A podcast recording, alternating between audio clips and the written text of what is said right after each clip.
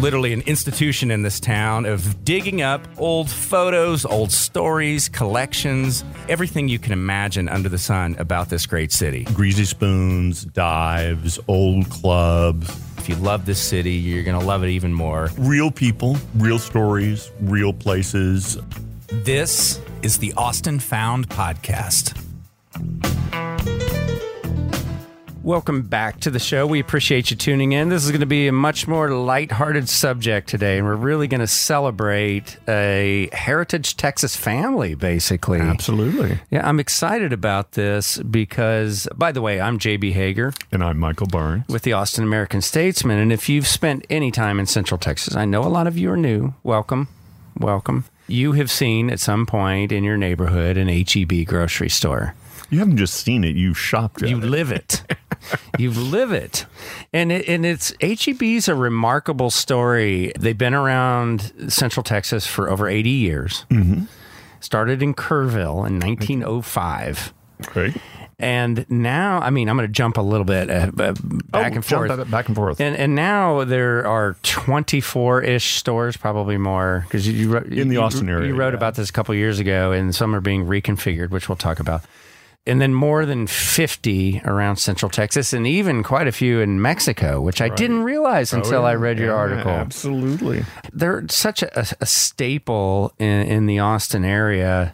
One of the things that I pointed out is I, I remember reading it several years ago. I'm sure it's still true. You probably wrote it. They're the largest employer in Texas. That's right. Uh, retail employer. retail employer. Yes. They're they're huge. largest private employer and largest retail employer. Yeah. It's it's amazing. When you think about when you go into your big HEB, and some of them are small, but most of them are really big nowadays. Mm-hmm. There are hundreds of people working there the whole time you're a lot of people. It's a lot of people. Yeah.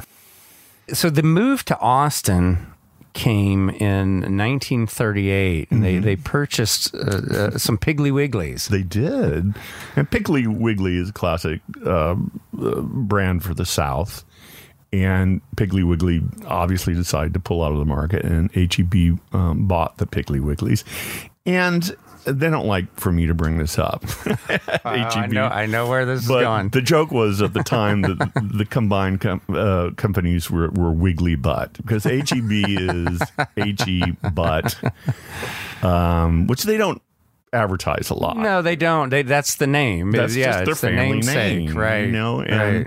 Charles Butt is the current leader of the family business. Wiggly Butt is very adolescent. I'm sorry.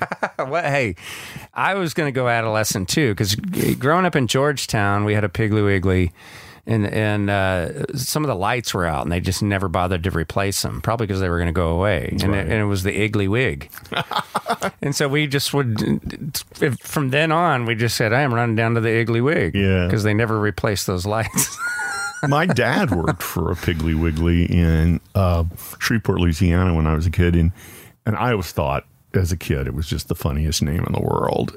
I'm sure we came up with our own jokes, but Well, and it's funny while we're talking about the name of, of it. It's HEB is a Central Texas thing. You don't see it outside of Texas. Maybe they just no. Maybe they just started moving outside of Texas. I don't know. They they expand very carefully. They, for instance, have been buying land for years and years and years, decades in the uh, Dallas Fort Worth area, Hmm. but they just slowly, slowly started building there. They're very strategic. Mm-hmm.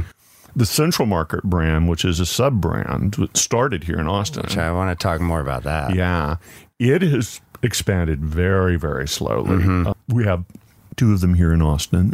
So the same same group did. You have the HEBs, and then you had the big Central Market, which had foods from all over the world. Very Right. very curated. Well, what they did is a lot of research. Again, they're strategic. They went to the vintage markets, you know, like what is it called in Seattle? Pikes, Uh, Pike's Market, yeah. Pikes Market, the ones in Europe, because every every city in Europe had this kind of uh, market where all of the goods were brought, and um, they're beautiful places to visit. And so they had that as their models. I um, when the first one opened in the early '90s, up on North Lamar, the, the first thing that it struck me was the mile of cheese. That's right. as, as someone who loves cheese and who worked in cheese I shops, don't, I don't want to see that much in one place. I've never seen that much cheese in one place. but oh, the beautiful produce, the beautiful Yeah. meat and seafood sections, the uh, you know the it, it completely changed the, uh, our mindset of what a grocery store absolutely can and right? and the folks at, at Whole Foods, which started here as well, like Central Market, but they said, yeah, that's what we want to grow up to be. Mm-hmm. okay, so the, this is interesting, and I'm sure you, you you're the de- decisive voice on this. I've named you that.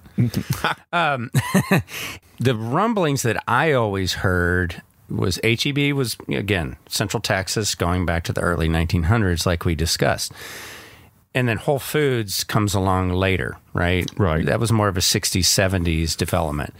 At some point, Whole Foods made a public remark about what they do and compared it to HEB. This is what I heard, and it's all mm-hmm. paraphrased. They made a remark about what they do, and in a flippant manner, basically said HEB can never do what we do. right. And so they said, "Oh, really? we'll show you with your new large Whole Foods store." And they built the the Well- two big, you know, north, Right. north central and south central markets to go.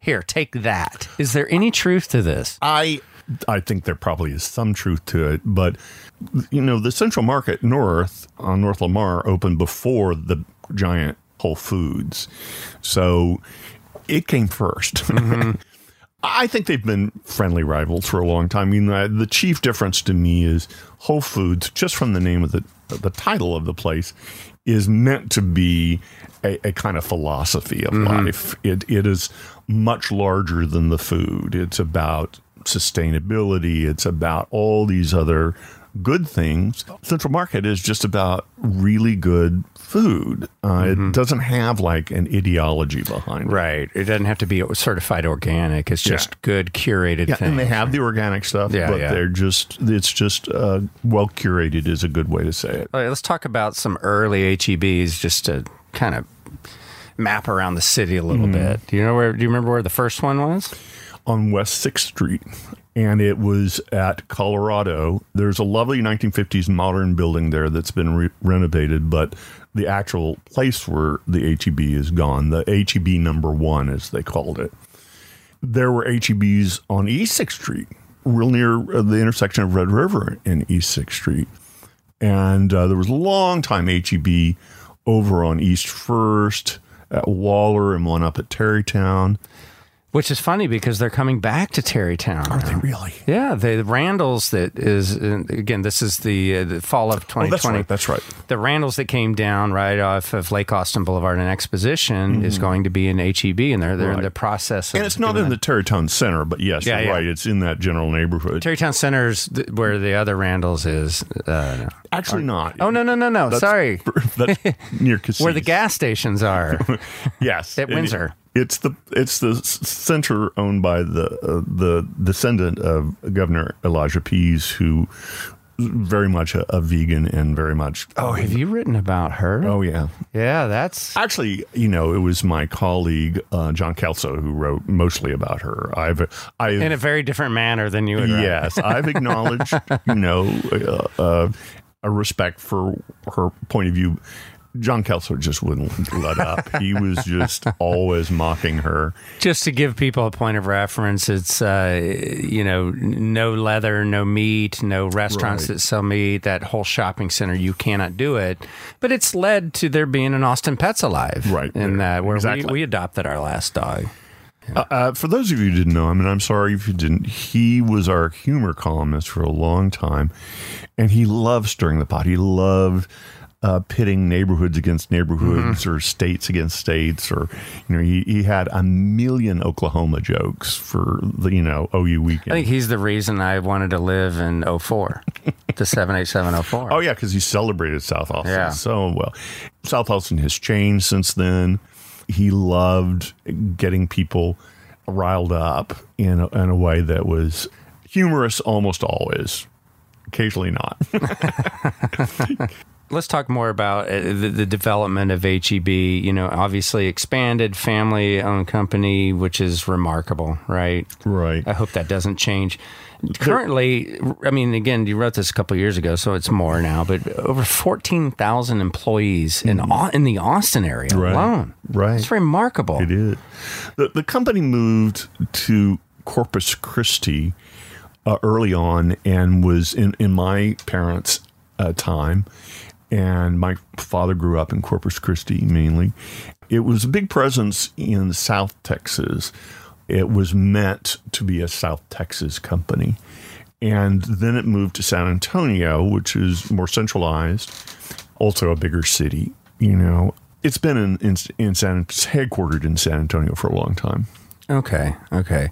So just as we share the progress of HEB, at a certain point, they, they, they started doing the HEB Plus. Right. The effect it has on a community is similar to what in other parts of the nation Walmart would have. Here's a place where I can get groceries, electronics, clothing, all these things, right? Right. But I don't think they ever went into towns and then just kind of massacred the main street like Walmart w- was famous for doing. Um, I think they were always complimentary to what was there. Maybe it's just my HEB bias. I, I'm HEB biased too. So, uh, and, and listen, we should say I, I shop at five different grocery stores, so I, I am not exclusively HEB. They just have such a fabulous reputation here, mm-hmm. and a lot of it is based on their response to disasters. They're always like they're almost like first responders there Yes. with with mobile kitchens and trucks full of water and other supplies, and then the great charity work they do. I mean, I know you you know the company well and have, have, have written about them for years. I had a lot of personal experience with it, being on on the radio here for for over twenty years, and I had a Bikes for Kids charity. They stepped up big every year, and and it was a blip. I mean, it was a nothing on their, and it was a lot of money. It was everything to us, right? Mm-hmm. But for the amount of things they do around Austin and all these communities, you know, Bastrop, Elgin, Round Rock, things that they do on the local level, we we were nothing, right? Right. But they do this all the time. They do. They are a very giving company. day out and day in they are i mean there are many many things named after them but it, it doesn't seem that that's the most important thing to them because oftentimes their name is really small on the Yeah, building you know right.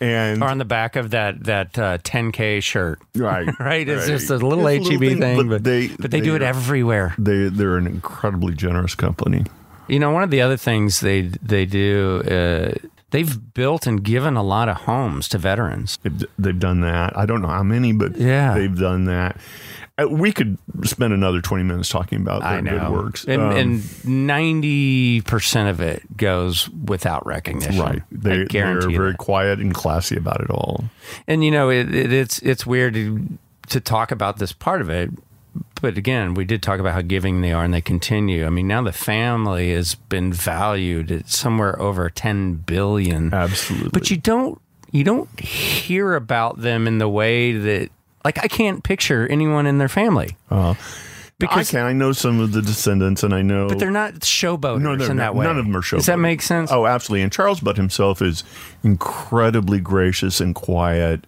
and a very sweet man. And I've met him a couple of times. And here's a story: I met him at a grocery store opening, and I said, "Do you remember a woman named Valerie Barnes?" Who was your tennis partner in high school in Corpus Christi? Oh boy. And he went, Yeah, tall, redheaded, sure. Yeah, Valerie. And I was going, That's amazing. Because that was a long, long time ago. Because I, I imagine both of them are very close to being in their 90s. So, but yeah, it was so sweet of him. And wait, who is Valerie Barnes? Oh, she's my, I'm sorry. She's my aunt. this is your aunt. This is my aunt. Okay. And and I had known forever that Charles Butt was uh, uh, her mixed doubles partner. oh wow.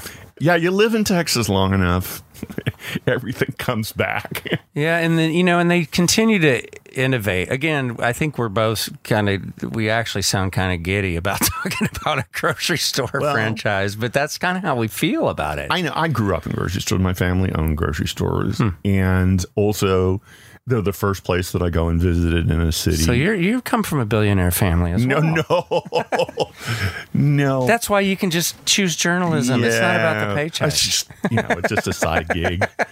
No, no, that is not true. But I grew up working in them, Yeah. and and I love them. And I I go during the pandemic.